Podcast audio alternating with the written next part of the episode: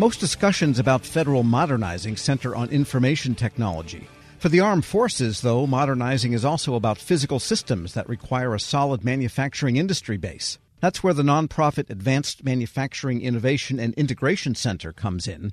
It's working to support the Army's need for a half million skilled workers. Here with the details, the center's program manager, Brian Schmidt. Mr. Schmidt, good to have you with us. Great to be here. Tell us about the center itself. What does it actually do? It's a nonprofit. Most people know is you're in Huntsville, which is a big center for a lot of military and manufacturing activity. But what goes on at the center? So you're absolutely correct. There's a lot of activity going on here. The center is actually a division of the National Center for Defense Manufacturing and Machining. We've been working in the Huntsville area with Huntsville businesses and the arsenal and those types of folks since about 2005. So we have had a presence here. Just made a lot of sense to uh, finally stand up a division here in Huntsville. What the AMIC division does is we provide exposure and training related to advanced manufacturing technologies and providing that exposure to Northern Alabama, whether it be academia, whether it be government friends, those types of things. So, that in a nutshell is what we do. Uh, we have several thousand square foot of lab space that has numerically controlled machines, provides exposure to robotic manipulation of parts, blue light scanning, all of the up to date technology with respect to manufacturing. And give us a sense of the precision with which defense systems, and I think this is true all the way down to the individual cartridge or shell, all the way up to a Patriot missile type of system. These are not things that are just kind of banged out of pig iron, are they? No, no, definitely not. I mean, we'll be dealing with precision in inspection and precision in creation of parts into thousands and even tenths. Everything is just getting more precise. Machines are being able to create more precise geometries, which requires inspection to validate and verify those geometries. So we are providing exposure to be able to understand how to manipulate and use that type of equipment. Plus, you need welders and riveting, and there's a lot of attachment technologies that are equally high tech nowadays. A bad weld you're out exactly. of luck if the weld breaks. Exactly. So we provide linkage to other academia within the northern Huntsville area that provide that expertise, whether it be welding expertise, whether it be inspection expertise. So we are here to provide training and exposure to kind of set the stage for future adoption by the individual. They may choose that this is something that they want to go and pursue more based upon this exposure and then we can provide the linkage to that local academia, local businesses, those types of things. Now, Huntsville, I think, has become the most populous city in Alabama, but Alabama is not the most populous place to begin with. And so, why just northern Alabama? I mean, there's a giant country that needs these jobs, and of course, the military industrial base is nationwide. Yes, you're exactly correct. So, we have a lot of technologically proficient folks here. NASA is here, you know, name of multiple name or digit acronym, you know, insert that here and there here. With all of those smart folks, there tends to be a kind of a less of a focus on the manufacturability. So the sooner that we can get those super smart folks to understand manufacturability and design for manufacturing and those types of things, the easier it is to transition a good idea into a manufactured product. We are speaking with Brian Schmidt. He's a program manager at the Advanced Manufacturing Innovation and Integration Center in Huntsville, Alabama. And you have become a mentor in the Army's Mentor Protege program. Tell us more about that.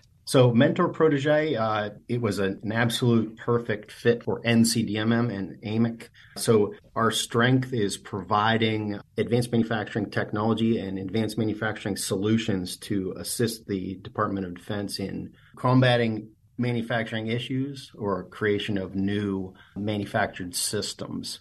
So, by capitalizing on our past experience with transition of technology from essentially a lab prototype to pre production, we were set up well to apply for that mentor protege and allows us to engage with small to medium sized companies within northern Alabama to help them navigate that. Hey, we have this team of super smart folks. We've developed this lab prototype. Okay, now how do we get it into the DoD's hands or into the hands of, of somebody to manufacture? So transitioning, it's called the Valley of Death. It's a manufacturing readiness level from four to seven. So it's transitioning through that uh, technology development or that product development phase. Right. So you really have two things you need to mentor outfits on small companies. One is the manufacturing itself and the technologies and techniques and the workforce requirements to do that. But then how do you sell it? And how do you get the government to buy it? Because often there's that desire to sell, there ought to be, and then the government is always expressing a need for these new products or these new capabilities. But as you point out, there's that valley of death, which is the acquisition system. Yeah. So we, you know, another strength that NCDMM and AMIC have are being able to make the connections between those small and medium sized manufacturers or even development teams to manufacturers within this region and within the United States that can help them also transition that product or that technology from a good idea to a manufactured product. So, are you now mentoring some companies? Have they actually signed on?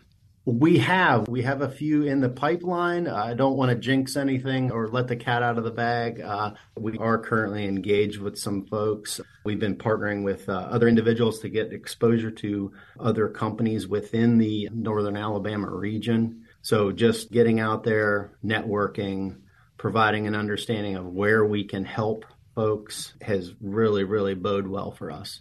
And if you're working with small Alabama companies, what is their access to capital? Because you're talking capital intensive types of work machine tools, robotic automation, and all of these things. The uh, test and measurement requirements of high tech manufacturing are pretty rigorous. So it's expensive to do versus starting another consulting company. Yes. So there are methods in, in which we can assist with providing that technology providing that understanding and providing that funding. Every case is slightly different than the next. So to say generally that we can provide all funding to all people to do all things is is, is not a correct statement. That's that's kind of where that stands. Because you got to make sure they can pay you back eventually, or there won't be money for the next guy. well, we are a nonprofit, so uh, we don't hold IP, so that's not how we get paid. Uh, we are doing this as part of a you know federal or Alabama funded or uh, we have a bunch of different funding mechanisms to provide that experience and that development. And is your own background military such that you have an interest in making sure the military is ultimately well equipped, which is the point of all of this? Exactly correct. Exactly correct. We do not want our folks to go into a fair fight. We want them to have an, a distinct advantage in any scenario that they can be engaging in. Brian Schmidt is a program manager at the Advanced Manufacturing Innovation and Integration Center in Huntsville. Thanks so much for joining me. Oh, thank you very much for having me. Just a shameless plug, you know, for Northern Alabama. Uh, it's great to finally have a facility here and uh, looking forward to engaging with all the folks here in the region. Plus some good hunting, fishing, and motorcycling down there too, right? Absolutely. And, you know, transitioning from Pennsylvania to Alabama, I don't have to shovel heat. So that's fantastic. we'll post this interview along with a link to more information at federalnewsnetwork.com slash Federal Drive. Hear the Federal Drive on demand. Subscribe wherever you get your podcasts.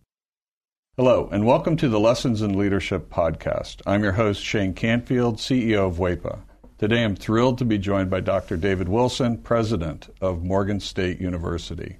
David has had a fascinating career and has garnered a long record of accomplishments from more than 30 years of experience in higher education administration.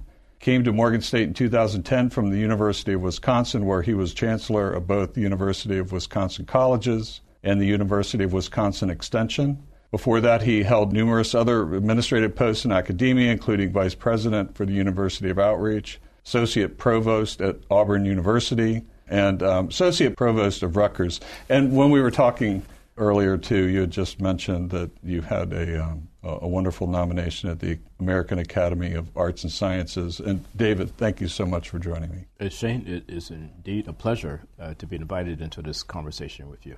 It's not in your um, in the short bio here, but I also know you served in some capacity in the Obama administration. Yes, I did, as a matter of fact. As I was leaving the University of Wisconsin, where I oversaw the UW colleges, I accepted the presidency at Morgan. And on my way into the presidency at Morgan in 2010, my name was advanced to President Obama to be considered as a member of his board of advisors on historically black colleges and universities. And so I accepted and served there for eight years during his two terms. Amazing. You've had a fascinating career at numerous universities across the U.S. How did you become passionate about the education field, and what are some of the biggest lessons that you've learned? First of all, I was made aware of a quote by Horace Mann, who was a great 19th century educator who really gave rise to public education in the United States. And he was the first to utter the phrase that education is the great equalizer. And why that resonated with me was because I grew up in abject poverty uh, in rural Alabama, and there was no law in Alabama as I was growing up that required black kids to go to school. Uh, I was kind of shut off from formal education on a consistent basis. I didn't get a chance to go to school full time until I was in the seventh grade. We lived on property there that were owned by um, the white landowners. And so the um, owner of the property, a white woman, would bring down to this little shanty that we lived in. And she would bring Look and Life magazines. My mom, uh, she would make us as children plaster these pages of Look and Life magazines against the wall of this little shanty to keep the cold wind out. I would take a kerosene lamp and go around the walls reading those articles in Look and Life magazines, which is when I first came across the phrase of Horace Mann. Hmm. From that point on, I committed myself, you know, to education. It's an amazing story. And two things occur to me. One, it's almost incomprehensible that this happened during our lifetime. You know, that to me is uh, almost shocking. It's also truly inspiring that you recognized that you could do more and sought out to do that and were successful at it. So when you think back on that experience, how has that informed, shaped, influenced your leadership position now as president of Morgan State? It, it had to have had an impact, but how would you articulate that? So if you go back to that Alabama environment, what I saw it was just so many people, my own brothers and sisters, who were 10 times smarter than I was. But my first five brothers were illiterate. They never got an opportunity to show the nation how brilliant they were. Therefore, I really took on this whole notion that my life had to be about ensuring that individuals who were drowning in potential and they didn't realize it would be in a position where they would realize it. I was never ever about positions that would enable me simply to replicate privilege. I don't care where you went to school. I don't care what type of family you came from. I think that's where sometimes we kind of get education wrong. Uh, we have institutions that want to define themselves uh, based on how many students they don't admit. I'm about just the opposite, taking individuals who are absolutely stellar and don't realize it and bringing that into existence for them. You've had so many opportunities uh, that you could do other things, perhaps at um, larger organizations. But you're where you want to be on purpose, by design, for the kinds of reasons you just talked about, that it's, it's fulfilling. But can you talk a little bit more about that?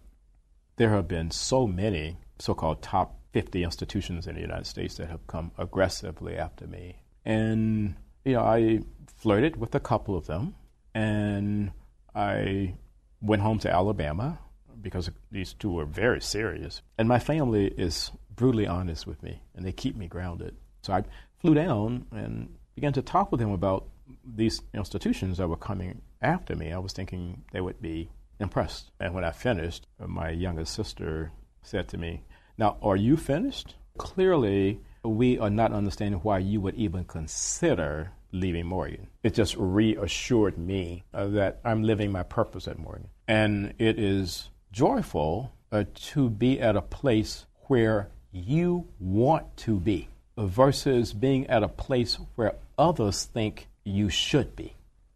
One question that I always have to ask is there one leader or maybe a couple of leaders that have inspired you, that have you mentioned Horace Mann. I don't know if, if that fits in this category, but what might be a couple of leaders that you remember that, that inspired you, that gave you purpose, helped shape your life? In 1989, when I was selected as a W.K. Kellogg Fellow, we had to be introduced to leadership that was different in a lot of ways than the leadership that we had been exposed to. In February of 1990, uh, Mr. Nelson Mandela was released and that's where I wanted to go and meet Mr. Mandela. We had no idea that he would grant an audience, and he did. He granted an wow. audience, and uh, Mr. Walter Sisulu did as well. So here I am, having grown up in Alabama. I harbored some anger toward the society there that kept me from realizing my potential and then kept so many others like me from ever realizing their potential. At the end of a conversation that we had, someone asked Mr. Sisulu, We're leaving this conversation thinking that you harbor no anger towards a society that locked you away for 27 years. Are we leaving with the correct conclusion? He said, I harbored no anger or bitterness towards a society that locked me away for all of those years because I and others like me knew that what we were doing was the right thing if you commit yourself to doing the right thing, there should never ever be any space in your heart for anger or bitterness. And that was transformational for me and why I respect and admire Mr. Nelson Mandela and Mr. Walter Sisulu today. That is a great story. And it, you know, with all the accomplishments through your life, I'm sure it had a great impact on your ability to to go as far as you have and you're still going. Well, uh, I, I have a takeaway in, in terms of leadership lessons I've learned. We would be well served as a nation if I think we created these opportunities for young people at various stages to really, first of all, see the United States. And then we need that same opportunity globally. As a result, when you do that, you understand the history over here, you understand the culture over here, you understand, and you got to understand the world beyond an intellectual understanding you want to think of your maturation in a way where your brain can never, ever, ever be hacked. so that's sort of the way. That's sort of I, the I way that I kind brilliant. of see all of that. You that's know? brilliant. And um, being born in rural Southwest uh, Kansas, flyover country, as they say, I can I can tell you that your your comments about travel and getting out, not just reading about it, but actually traveling, it, it really is important it's absolutely critical for someone's personal development. I, I, I happen to think so. Well, Dr. David Wilson, thank you so much. I love every single piece of today, but also your life story. It's really impressive, inspiring, and thank you for sharing it. Shane, today. thank you very much for inviting me to have this conversation with you again. And I'm Shane Canfield, CEO of WEPA. We'll see you next time on the Lessons in Leadership podcast.